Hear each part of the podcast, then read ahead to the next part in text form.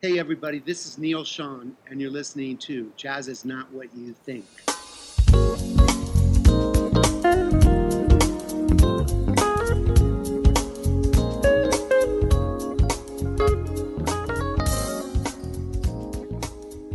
Joining us today is rock legend, Journey founder, and guitarist Neal Schon. Thank you for being on the show today, Neal. Before we get into the music, I got to ask you You've lived the rock and roll lifestyle. You've been on tour in bands on the road for almost 40 years. How do you manage to stay looking so young? Uh, it's, it's a good life, you know, it's a good married life. Take us down this pun intended journey. For you, where did this music begin? Um, well, you know, um, I was born in an Air Force base uh, with my folks. My dad was a big band arranger, and my mom was a singer in a band in Oklahoma. And then shortly after I was born, uh, we moved to New Jersey because his brother lived back east. Uh, we were in Trenton, New Jersey, capital. And uh, and then you know when I was about six, we we moved out to the West Coast to get situated, uh, and that's what's been going on. So ever since, you know, I love the West Coast. Knowing that you grew up listening to jazz and blues and music around the house, I get a sense when I listen to your playing that there's some underpinnings of blues and maybe a touch of jazz improvisation that has allowed you to create these anthem like classic rock solos and riffs. I, absolutely, those are those are my real roots. Uh, before I was really even playing rock, um, you know, uh, I I started out playing, listening to a lot of, you know, um, ethnic blues um, from all the you know major guys, the real guys like um, Albert King and BB King and um, Buddy Guy and you know Michael Bloomfield. I also loved a lot, uh, and then you know all the British invasion. You know. Uh, Eric Clapton and Jeff Beck and Jimi Hendrix, of course, and uh, Jimmy Page. And so they're all blues influenced guitar players, but I also listened to a lot of uh, fusion back then you know, I loved uh, Chick Corea and Billy Connors uh, was somebody that I knew, the guitar player that played on the first Return to Forever. Um, and I loved his playing. Actually, got together with him and and actually recorded over some stuff that he did before for another friend because they thought he was too outside. So I tried to keep him more inside. But I felt like you know that was uh, a sacrificial uh, uh, guitar, you know, removal that I thought was not needed. I found when I listen to music, guitarists in particular, um, regardless of genre, when they tend to have some connection to blues, there's more of an emotional, something from the heart rather than just from the brain that has that connection with people where their guitar solo as they're playing has a real sense of feeling. Yeah, you know, it's about the note. You know, it's about the feeling of the note. It's not about the, you know, uh, the scales that you're mixing together. Um, you know, honest to God, I don't, I don't know what I'm doing to this day as regard to mixing scales together. Other people can tell me, oh, you're mixing this and you're mixing that, and that's really interesting. But you know what? I have no clue when I'm playing. I'm sort of freelancing, and I've always played by ear. I did study you know jazz for about three months from a very good guitar player, uh, Art Bergman in uh, the Peninsula that my dad set me up with. But besides that, I'm just you know I, I play sort of like what I'm surrounded by. You know, if you stick me in Jamaica and you put me on stage with a Jamaican band, I'm gonna play some you know wicked Jamaican reggae that's blues oriented. You know, yeah. that's singing. And so, if you stick me in a room with with Omar Hakim or Steve Smith with, you know, uh, you know, either his wife or uh, you know another jazzed out keyboard player. That's all going to come out of me, and so that's that's one of the joys I think of um, playing guitar. Is there's you know the, it's never ending what you can learn on it and what you can do on it. You know, it's uh, and really for me, it's who you're playing with. You're only as good as the people you're playing with. We get a hint of your secret love affair with jazz on uh, my pal Lee Ritenour's Six String Theory album. alongside other great guitarists like Mike Stern, John Scofield, Steve Lukather. It was funny, man. I remember doing that session in LA, and I had not heard the track at all. And so uh, they were basically, I had Steve Lukather over my right shoulder and Lee over my left shoulder. and and they're trying to, to hum it to me and teach it to me while I'm playing. And luckily enough, you know, I'm, I'm a fast learner like that. Otherwise, it could have gotten really nervy for me. Um, you know, I think I felt like I could have, after I learned the melodies that they gave me and the bends and everything, you know, I, I, I felt like I could have actually played better. But there was so much going on. They had so many other people to record, and people were in and out of the studio. So, you know, it wasn't one of those sessions where I had like uh, two hours to work on, on, on what I was doing. It was like, knock it out, do it now. This is the melody. No, you're playing it wrong. And, you know, it was funny, you know. Kind of like a Steely Dan record. uh, probably. I've never been around or, or you know, uh, in the room when they go down, but I can imagine that there's a lot of hair pulling, you know, pulling out uh, out of frustration. Like, no, it needs to be this. Yeah. They seem very, very clinical. I mean, I love their records, but you don't get a clinical record and a musical record like that by not doing what we're talking about. Though on occasion we get to hear the softer side of Neal. For the most part, we hear a fiercely electric, fast playing, shredding sound. And even Carlos Santana named you the Vortex. Tell me about that. You know what? He, um, my wife, Michaele, and Carlos and Carlos's wife, Cindy, and the rest of the, you know, older Santana band threw me um, a 60th birthday party when we were up in Las Vegas when we first started getting together for the Santana 4 project. And, um, you know, I walked in the room and it was kind of embarrassing. You know, they had a big giant cake, and here I am, 60 years old, and I'm feeling like, oh, I should be five. but, but you know, it was uh, looking really forward. great evening. He gave me a beautiful watch, you know, and um, he just basically handed me a watch, and he says, "It's time," you know, and I go, "I get it. You know, it's time to do it again." Yeah. And um, and then he, as we were talking through the evening, he said, "You know." I got to give you a new name, Neal. He goes, Your playing is so fierce and, you know, you like pull everybody in when you get going. I said, Your name should be Vortex. and so at the time, you know, I never heard of Vortex. I thought it was some kind of clothing that you wear, you know, in, in the wintertime uh, for snow. And um, I went and looked it up and I went, wow, that's a really cool name. And so I've adapted it I've, I've now dropped Joseph, and my middle name's Vortex. Neal, you were in your teens, uh, a struggling young musician trying to figure out his future when all of a sudden Carlos Santana and Eric Clapton recognize your talent. At that point in your life, seemingly invincible, what was going on in your head? What were you thinking about? Well, you know, I couldn't have probably played with a more influential, talented band than you know choosing to play you know with Carlos. You know, I would have loved to play with Derek and the Dominos too, but they felt like they were kind of like on their way out. You know, there was a lot of uh, problems inside the band I could sense. And I just feel I felt like they weren't going to be around that long. But you know, when I met the Santana guys, all of them, I mean, Greg and Michael Shrieve were really the first ones that I met. And, you know, Greg and I started hanging out all the time. Started picking me up at high school. And, you know, I'd, I'd cut school and I'd go over to his dad's house, which was, you know, down in the peninsula close to San Mateo, I think in Belmont.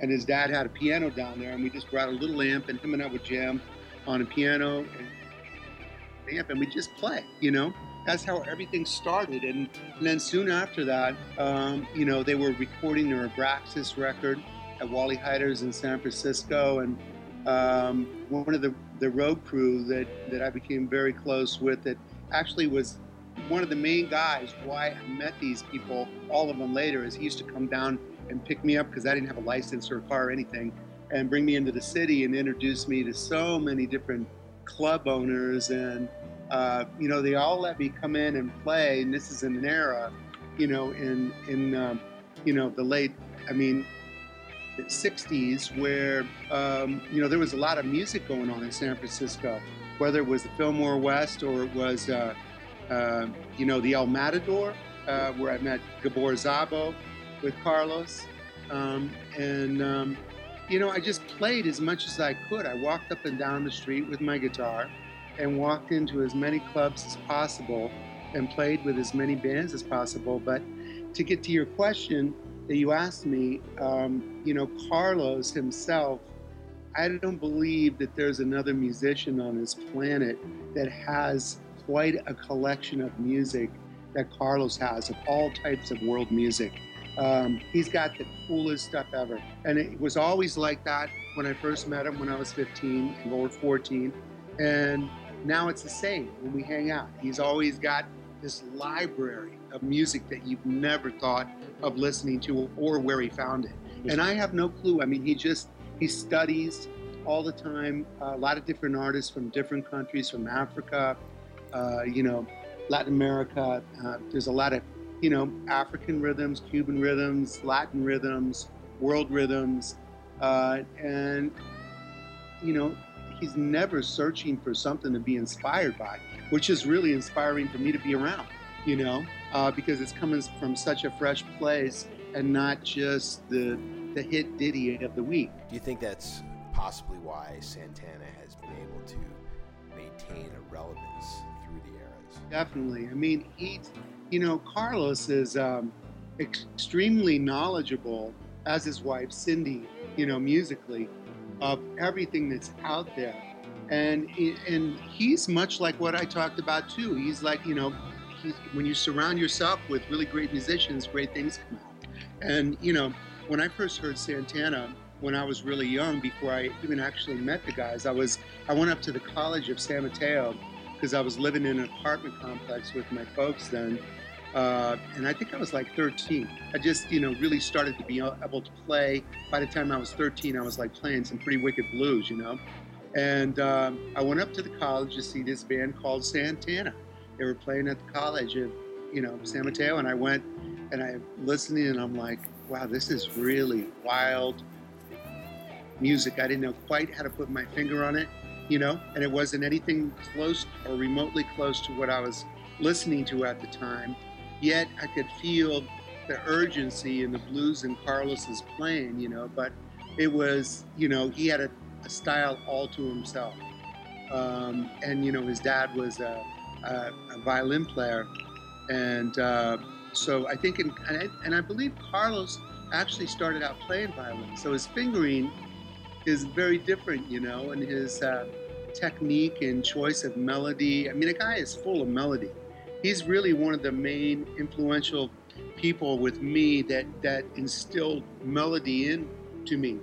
Because when I joined Santana, I was more of a, a blues shredding fusion guy, you know, um, where I, I sort of took my favorite licks hot licks of all the guitarists that I liked, whether it was Beck or Hendrix or Clapton or, or Page or and with you know Buddy uh, Guy and all the Kings and you know and sort of mixed it all up and that was kind of my like my Cajun soup sauce. You know, it was a spicy sauce of everybody mixed together. I know that you were spearheading a Santana reunion. How's that going? It did. It's so, done. so that was the one that happened, what, circa 2013, 2014? I think 14, um, if I'm not mistaken, we started rehearsing um, at his uh, rehearsal place and just got together to see what it would feel like in Las Vegas. And, you know, it was amazing because, you know, when you have chemistry like that in a band, which that Santana band definitely was a chemistry band of who was in it, um, it, it's kind of like riding a bike. You never forget how to do it. And to fall into, you know, that, that, um, you know vein of uh, inspiration and being able to bounce off to everyone. So um, the chemistry was immediate when we sat down and started playing. I hadn't played with Carlos for quite some time, or Greg, uh, or the rest of the guys, Michael Shrieve and Michael Carabello.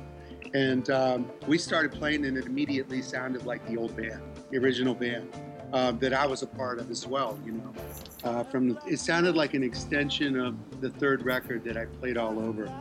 And so um, it was it was obvious that things were still happening there. And um, Carlos, I think, was pleasantly surprised. We all were. And so I believe we have one more rehearsal where we just, um, you know, came up with as many songs as we could And then we went when we finally went in the studio uh, this this last year. Um, how many months ago, Michaele? May. We were in the studio in May, and we went for three weeks uh, prior to me doing uh, uh, residency at the House of Blues with Journey for nine shows. And so I was kind of like hanging in Las Vegas for two months. And the three weeks we did in the studio, I believe we recorded like 18 songs. And none of them were even, some of them were close to the ones that we did rehearsal of and, and worked up. And some of them were brand new. Most of them were like, I think they were brand new, and Carlos would just bring them in. I think I wrote three or four songs. Greg wrote a few, and then Carlos brought a bunch in, and that was it, you know. And um, so the record sounds. Um, last time I heard it, it sounded really great. Uh, they've all been working on it. I kind of finished up my stuff very organically and very quickly. You know, after we cut, we played live. I played live solos like we used to in the old days, and so there was none of this. Like, oh, let's go back and punch in here for myself. And uh, till the last day where everybody had left and gone home after most of the major work had been done. Uh, background vocals, scratch vocals were done for Greg, and um, everything was kind of pieced together, you know, and put together um, at that point. And then I scoped through all my stuff within about three hours, and I just like, you know, ran one tune down and, and sat with Jim, his, his engineer, and said, uh, you know, I was recording in the room. Um, all I could hear was Michael Shrieve's drums. I wasn't really, I'm, I'm used to recording. By the way, I haven't recorded inside the studio with an amplifier, I think, for a good like three decades. so, you know, to be in the room, uh, besides rehearsal, rehearsal was really great. For some reason, I could hear better because you're playing at a higher volume because it gets loud. You know, with that many drums, it gets loud in the room and then you have a hard time hearing because they don't want your amps loud and they got baffles around it and then you have to depend on you know the crappy you know earphone mix that, that comes through that you use in the studio. And um, my ears are kind of fried and beat up from you know so many years of playing and and actually Harley Davidson. And cymbals you know cymbals and motorcycles I think you know I have like permanent uh, tinnitus. And um, you know just learn to live with it but you know, it has not affected my playing at all. I just prefer to play really low volume when I'm recording in the control room, and I never use big speakers. And so Carlos loved the big speakers in the studio, and he likes to play back really loud when he's overdubbing and, and, and cutting live. And so I go, well, that's not going to work for me. So I went out with the guys. Anyway, long, stone, long uh, story short, I, uh, I ended up just going back and, and redoing and a, a, few little bits and pieces I dropped in a few notes here and there where I felt the timing was a bit off. And and then there was uh, Carlos wanted me to play more than I had played, and so they just kind of opened up the track and gave me more bars to blow, and and I just you know kind of did it very quickly and I left. And so I haven't heard it. I think the rest of the guys have been closer to it than myself because um, you know I've had a lot going on. I had to rehearse to come out here uh, for the Journey tour. And now Vortex is opening up for Journey, and that was a whole nother thing for me to get together was the Vortex record because, um, you know, I'd put that all together with Steve Smith in the studio basically, and a little bit with Igor Len on on keys, um, but pretty much Steve and I freelanced that that record like we did the Calling, uh, and except this time, you know, I hadn't had so much you know, as mapped out. There was a few ideas that I had laid down in a looping machine um, where I had a clue about what I wanted to do and what type of rhythm I wanted. Um, but for the most part, you know, I'll let Steve uh, do. We were talking about African rhythms, and you know, he he went into that whole, you know, area. And the thing I love about Smith is he's just so freaking musical. The guy is like he has the ability to be able to um, foresee the landscape, you know, when we're talking about it before it's even started to be created. And so uh, to, to be able to play with a drummer like that is amazing for me um, because that's really all I need to make a record. Uh, for the for, for you know the roots of the record you need guitar and you need the drums. And I've been playing bass in these records, and so bass kind of goes on last for me. Uh, I mean, I would freelance most of my solos. A lot of them I just played live, jamming with Smith, and I made everything make sense later by intertwining a, you know, a, a theme melody that would go throughout the song because there was so much burning going on. I was like, well, you know, I mean, it's good playing and it's very off the cuff and it's, you know, very, you know, like a late 60s improvisational record. But, you know, I said, in order for people to be able to listen to a 10 minute Tortured Souls, I said, I need a theme, you know. So in, in the 11th hour, I added all the acoustic pieces that I did on the record and all the the electric guitar themes that you hear going kind of like you know i had a theme in, in the song stone in love with journey where i intertwined the bass and wrote that jack bruce bass part to go with the lead guitar and so it's you know it's a chain that makes the whole thing happen and um, you know i came up with those themes that like really tied the record together a different chore though when you go to play live like i am now to figure out what to put where you know but it's it's um it's been a really great experience for me and i feel like after now that we've like played about four or five shows, we just started clicking last night. We had a great, great show. When you brought Steve Smith into the band, a Berklee trained jazz drummer, was there any backlash from other band members, fans, people close to Journey? Well, I don't I don't remember a lot of people balking at that as there was not so many people so familiar with the jazz um, area anyway that was in our audience. Um, and I think, you know, once he started, once we settled and we got in and we were playing, they were pleasantly surprised that he was just, you know, pretty bombastic and a great feel and everything. Um, I think, like, when Steve came into the band and we did, you know, our first record, um, Evolution, uh, it was as unfamiliar and sort of uncomfortable as it was for me when I first went in and did our first record, where everything was more, you know, the vocals were the focal point mm-hmm. of the record. You know, I came from like, you know, like a progressive band and Santana and, you know, all the fusion stuff that I was digging playing and the heavier rock stuff that we were doing and going, well, trying to learn how to, and wrap my head around uh, you know, creating a three and a half minute song that was going to have some substance to it um, that didn't sound really like terrible and be able to get played on the radio. And there, there is an art to that. And, you know, once I, I completed a couple songs with, with Steve Perry, you know, the first couple songs I wrote, you know, uh, the first one we wrote uh, together in a room um, patiently. And I just had the chords sitting around. I had an acoustic guitar, and he started singing. And then, you know, by the a half an hour, we had a song. And then he just, you know, continued to finish the lyrics on that. Lights was the same thing, and I think Lights is probably the best example of any short song that we put together that has a lot of great elements uh, in a short amount of time.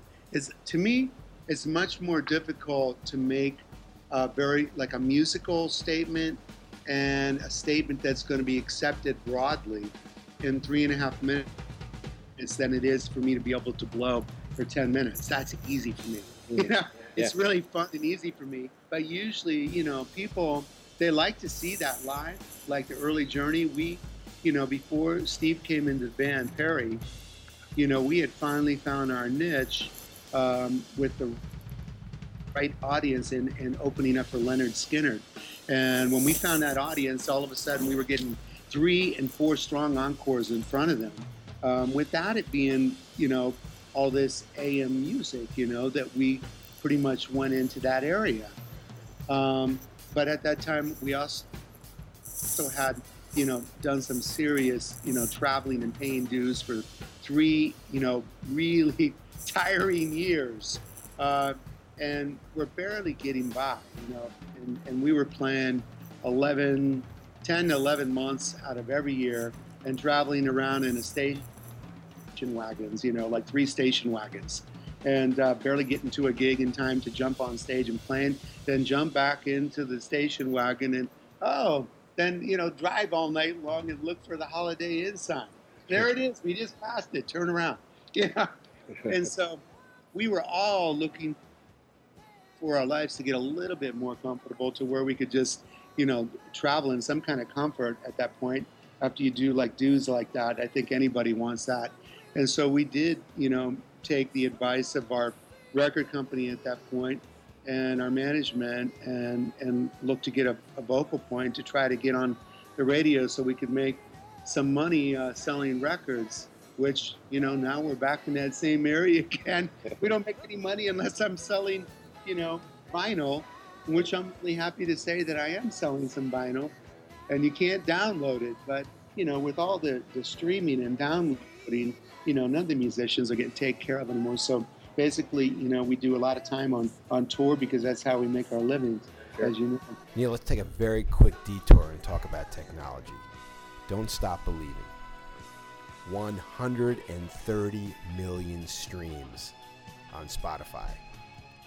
What's your take on technology these days?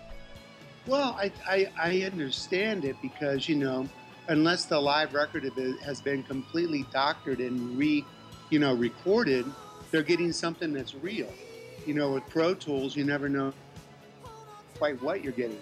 And, you know, there's an art to use in Pro Tools, and I've, I've learned to love it, you know, uh, as well as hate it. I hated it, you know, in the beginning, I really didn't care for, you know, what it sounded like. I did not feel like you know, you were getting broad spectrum of, of fidelity, you know.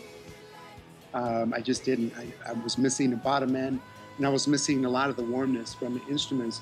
But until you find, you know, I mean, there's a real art to recording in HD Pro Tools, and I love the engineer I've been using on my solo records. Most recently, Jesse Nichols at uh, Fantasy uh, recording studios, where we had recorded, you know, Escape and Frontiers in, in the 80s, and um, he's got it down. You know, it's also having a really great sounding room. You know, I found a you know Studio A at Fantasy has a high ceiling that Metallica, I believe, had put in there uh, for drum sounds and guitar sounds. And um, Smith just sounds really great in that room. You know, he's very dynamic as a drummer. He's you know he's not on the ceiling the whole time. Where if you play with a drummer in a room that's out live that plays and bashes all the time, it's not going to sound good. And so the fact that he's very controlled and studied, you know, he studied everything. Smith. I mean, you know, it, he went. He goes from one guy to the next guy to the next guy, and every year I find that he's studying something that he's never he doesn't know about. And you know, one year he happened to be studying all the John Bonham records, and to my amazement, I mean, he really dissected it and he got it down to the total feel to where I think he's played it closer from to my ears than anybody's ever done it. And all had to do with placement, of course, of where the drums are sitting. And, you know, basically the kick and the snare and the rest of it comes as well. But really the placement of the snare and the kick and the velocity that you're playing at where it's not a fix it in the mix you know, well, turn up the bass drum. I'm not hearing it loud enough, you know. And Jimmy Page, you know, has some great recording techniques and very, you know, old school, old jazz records where, you know, you put up some some great mics in the studio overheads. Um, you know, one mic on the snare, one on the, the bass drum, and then, you know, a couple a little bit further back and different room placements. But it all comes down to the, the drummer knowing how he wants that drum to sound on the recording. That's something I got to give kudos for to to Bonham about in, their- in their records that nothing was synthetically made with samples and all that. It was like when to know where to hit it louder and where to place it. And Steve studied that, and you know he he's got that down. And so um, the main thing for making a record like I like I do with Steve is that we're walking in with a clean slate. But because his parts are so worked out even before most of the songs, when we talk about it and we arrange it, you know, together, like this is going to go for this amount of bars, and then I'll say, um, like, he'll come in and and I'll have this groove in my head, and I'll say, you know, this is the the first groove that I'm thinking of that we can use, and and uh, then um, I'll go, let's let's um, loop this idea for a while, and and so he'll loop it for like you know eight bars, and I go, just give me ten minutes with it, and let me organize my thoughts and and just jam over the top of the loop and, and kind of put all the sections of the song together. And then he'll come in and we'll talk about what section's going to do what. What's going to be a solo section, what's going to be a melody section, what's going to be, you know, a verse. And uh, at that point, then then he'll write it out. He'll chart it out. Then he'll go out and play it from top to bottom, as it is, like I laid down with the rhythm guitar and the loop, and we'll replace the loop. And at that point, then I'll start playing live solos with him as it's going down with just a rhythm guitar and a live drum. So I'm actually playing live with Steve, but there is a rudimental rhythm guitar that's sitting there. Um, and that's sort of how we, we did most of the record. Let's talk about the new album, a musical journey of sorts. Um, a lot of music, um, two full CDs, uh, ranging from beautiful acoustic guitar to shredding classic Neal Schon solos. Um, and interestingly, the album opens up with Miles Beyond. And while it certainly uh, has a, a, tribute or a homage to, to Miles Davis, um, I was wondering whether it also had a secondary meaning uh, as a tribute to your son, Miles. Um, actually, it, well, that's a nice you to say that. It could have been both, but really it was Miles Davis. Um, you know, the first section that we came up with uh, and the bass line I came up with reminded me of, you know, sort of the Bitches Brew era. And then, you know, I, I started laying down all these ethereal sounding guitars that kind of make it made it sound really kind of out there. Uh, and then later played, you know, the lead guitar on top that I sort of looked at like more, it was like a trumpet type avant-garde guitar for, you know, for my playing anyway. Um, but, you know, the song is, you can tell that it starts out like in a Miles Davis type area. Um, I love Smith's, uh, you know, African rhythm that he that he brings to the table there in the front. But then I had this idea of it going into this wicked, you know, rock and line that would be more like a Hendrix Zepp type line, and which you know I ended up playing um, the the violin or the cello parts on my rhythm guitar when we laid down the line, uh, and then put bass on, and then had you know Igor Len copy all my guitar parts so that it did sound like you know a Zeppelin thing, um, uh, following the guitar lines. And that mid eastern vibe, and then it goes into that rock section in the middle. So there's a bit of Zepp and Hendrix and Miles kind of stuck together. Maybe a little Mahavishnu. Uh, oh yeah, there's definitely Mahavishnu, like on Awakening. That one is definitely coming. That could have been a Mahavishnu song. One of the songs on the record, Lady M, I can't help but think it's a dedication to Michaele. Tell us about it. Lady M, um, well, oh, you know, Lady M is um, was a song um, Igor Len brought in the chord changes, um, and I thought they were beautiful chord changes. And then, you know, had somewhat of a little melody, but then I said, let me take the melody and let me do what I want to do with it. And so, I, you know, I just freelanced on it and I listened to it. And, after I listened to it, um, all the names of the songs actually came last to me on this record. It like takes a long time before you um, come up with titles for me on an instrumental record. But after I listened to it, I felt like it was like a lot of what we went through to be together. You know, there was this long time period where I've known Michaele for like 25 years, and we were like best friends. Probably always wanted to be together, but she never told me until like wait later. And so you go through all these trial and tribulations in your life and try all these other things out, and they don't end up working out. And then you end up where you're supposed to. We're always meant to be. That's kind of what the song sounded like to me when I was done with it. You know, you got this um, bluesy crying out guitar, but it's a very beautiful melody too, and the same, you know, with Triumph of Love. Except, you know, John and I wrote that for our wedding. Um, and so that one was completely planned out that that was going to be about us and for our wedding. The fall quarterly print edition of Jazziz Magazine includes a piece on you and, of course, a track from Vortex. We chose White Light because it showed a different side of your music. You know what? It was crazy. Like you just said a, a second ago, that you felt like it could be two records. When I initially heard everything that I had recorded, I hadn't recorded any acoustical pieces yet that were added to the record in the 11th hour. And I kind of felt like you did because it was so intense going from song to song without any ear breaks. Um, I started to feel like maybe this is uh, a single record and I shouldn't push for two double records because it sounded too heavy. And then the more I, I started, you know, listening to it all put together, because it was really the first time I had listened to everything put together. Really, you know, it's like I worked on one song and I'd leave it alone and I'd move on to the next one. And until I listened to everything together, then I decided that, you know, I needed some ear breaks in between. It would be nice to have um, a couple acoustical songs and then also like a beautiful piano interlude. Um, and so it started out with, with Igor Len, and um, you know I had a, a, piano song that I wrote that I've sitting in my head forever, and I showed it to him, and then I, he just didn't quite get it, and so I said, well, forget about it. I said, just try to play something like that freelance piano yourself and and that he did, and it came out beautiful. It was like one take, and I went, "That's perfect."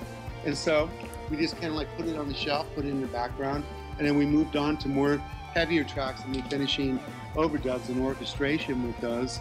Um, and then as I listened more and more, I went, I need more ear breaks here. And so uh, I came up with uh, one night I was downstairs in a house and Michaele walked in the room and I was playing acoustic guitar and she goes, Oh, that's beautiful. And um, you know, I was just playing the song I ended up calling Mom. And, um, you know, just a few, a couple beautiful chords with um, a pretty melody played over the top. Uh, and um, when I listened to it, I said, it sounds like mom. It sounds like, you know, moms. I mean, any mom. Yeah. And when I listened to it, I go, it sounds like uh, um, an, an, you know, an older mother, like looking at some old fo- photos and remembering her good memories, you know. And so from there, then I felt as I listened and I started finishing more and more of the record, White Light was the last song that I did. And I had all these beautiful guitars downstairs. Um, you know, I like to have all my axes in this room, and they're all kind of different types of instruments, so I can basically get any kind of sound that comes in my head. And I had all these beautiful guitars that I had not played yet, acoustic instruments and one was like a beautiful a Paul Reed acoustic that he gave me when he first started making acoustical instruments. Um, it's really warm and beautiful sounding that I've played on White Light as a lead guitar. And um, then I took some of the Taylors that I had. They were amazing instruments and so like intonated as a 12 string, you know, and then, you know, acoustic six. And I just kind of layered them like I did um, an Infinity record when I worked with Roy Thomas Baker. Like on Patiently, he had me lay like three acoustic guitars instead of one that I was initially going to do to make one giant acoustic guitar out of it. And um, yeah, that kind of came out of nowhere. I had that kind of rolling rhythm in my head that I was fingering picking for years and just never did anything with it. Kind of like Irish Irish Cream too. I, I had written that on a mandolin like back in the 80s and never did anything with it. And um, so, you know, some of some of the stuff was made up right on the spot and never played before, and some of it was just in the back of, you know, the brain sitting there on the shelf waiting to be used. Well, let me just say for Vortex, your new nickname and your new album, there's a lot of music to enjoy. Your fans are going to love it. And I'd like to now talk about this birthday party that I've heard all kinds of rumors about. And there was a famous race car driver that did something very special. I won't let the cat out of the bag. Let me let you talk about it. Uh, yeah, you know, um, maybe you want to tell him. You want to tell? Yeah, Michaele. She's sitting here listening. Hi, nice to meet you. You too. Yeah, nice to meet you. Really good to hear your voice. We, um, Neal's birthday, I was thinking, wow, what do you get Neal Schon, right? So I was having quite a time, and originally um, I called a friend, And Neal loves cars. He has Lamborghinis. He loves speed. He has motorcycles. So I was like, and I know those are the things. And he has everything, right? So you're thinking, oh, what do I get him? So I called a friend who has the NASCAR experience. His name's Bob Lutz.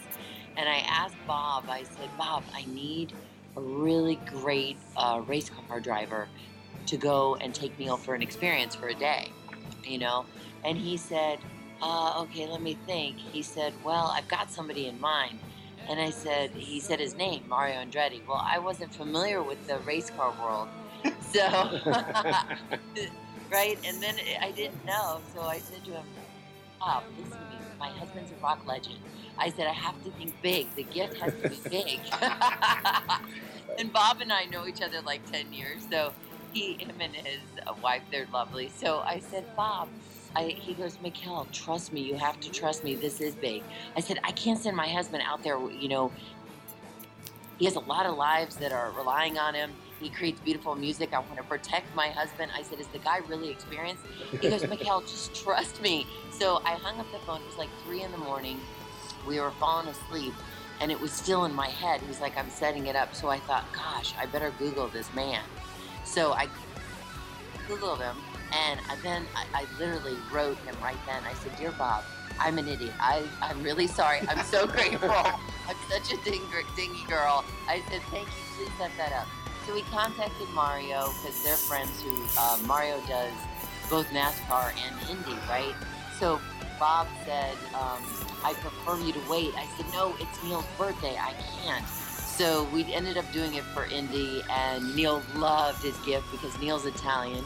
You know. Yeah, that... I've been watching Mario Andretti uh, when I used to, you know, when we first moved out from New Jersey. Like I said, I, I lived down in Hollister, California, while my folks were trying to get situated in San Francisco, and we ended up in San Mateo on the peninsula. But I used to sit around with my mother's side of the family, and they were all, you know, the Italian side. All my uncles. When I was a little kid, I must have been, you know, six six years old, and we'd watch Mario Andretti, and it all freak, you know, flipping out. They were freaking out. Yeah. They flipped out. They're like, he's going what? So we did it. He loved it, and he can tell you about that experience, the ride. But I was so grateful, and Mario and his family greeted Neal, you know, and I when we arrived. They're just a very beautiful. Uh, heartfelt, loving family, very warm, and they couldn't have been nicer. But he'll tell you about the speed. what, what a beautiful birthday present. And, uh, oh, really kind. It was insane, man. And I have to say, you know, nice. um, I've never quite felt anything like that. And I've been very, very fast in my own cars. Uh, but, you know, going like 215, 220 in a two seater Formula car, his race Formula car, was a Honda and, you know, I've never been in one before, obviously, but you're sitting on the ground and there's nothing around you. You know, it's just a little tiny body, but you feel like you're in uh, a, a bigger size go kart, you know, with a bigger motor and bigger wheels. And then you got Andretti driving, who is like, you know, he drives like, you know, it's like a Sunday drive with him just to go pedal to the metal and 220, like without, you know, letting off at all. And so honest to God, we were going around the Indy track, and he was really, you know, effing around, man. He was like, we'd go down into the pit area, and he didn't let up, and he'd go across the lawn and then back up to the turn and hit the turn high or low, and you're really feeling like uh, I've only felt zero G-force before in a, in a glider that I went up with a friend once in, and we we like harassed the guy so badly to just drop the plane. We wanted to go straight down at the ground. They wanted to feel zero G force. And it's the only thing that I ever felt like that in a car. And it's it was wild, wild, exhilarating experience. And he was like such a cool guy. And um, you know, I had brought one of my new um, PRS uh, NS14s for him and signed it, wrote a big note to him on it. And he was like, you know, the happiest little kid when I gave him that present. And uh, he said, you know, he, everybody that was around him, people closest to him, said nobody's ever done anything that nice for him. And then he gave me one of his racing winning suits. You know. Okay, I think you just gave away your secret to your youthful look. If you play guitar the speed of sound and you drive a car the speed of light, it probably slows down the aging process. Maybe Yeah, like so. It's wild, you know, like when you, when you uh, get out of the car, the ground, you know, doesn't quite feel like it's standing still. You know, you're still in movement. Yeah. Well, I, like so many others, hope you never stand still. Wish you the best of luck on the new record. Look forward to talking to you soon. Thank you to Michaele for joining us today on Jazz is Not What You Think.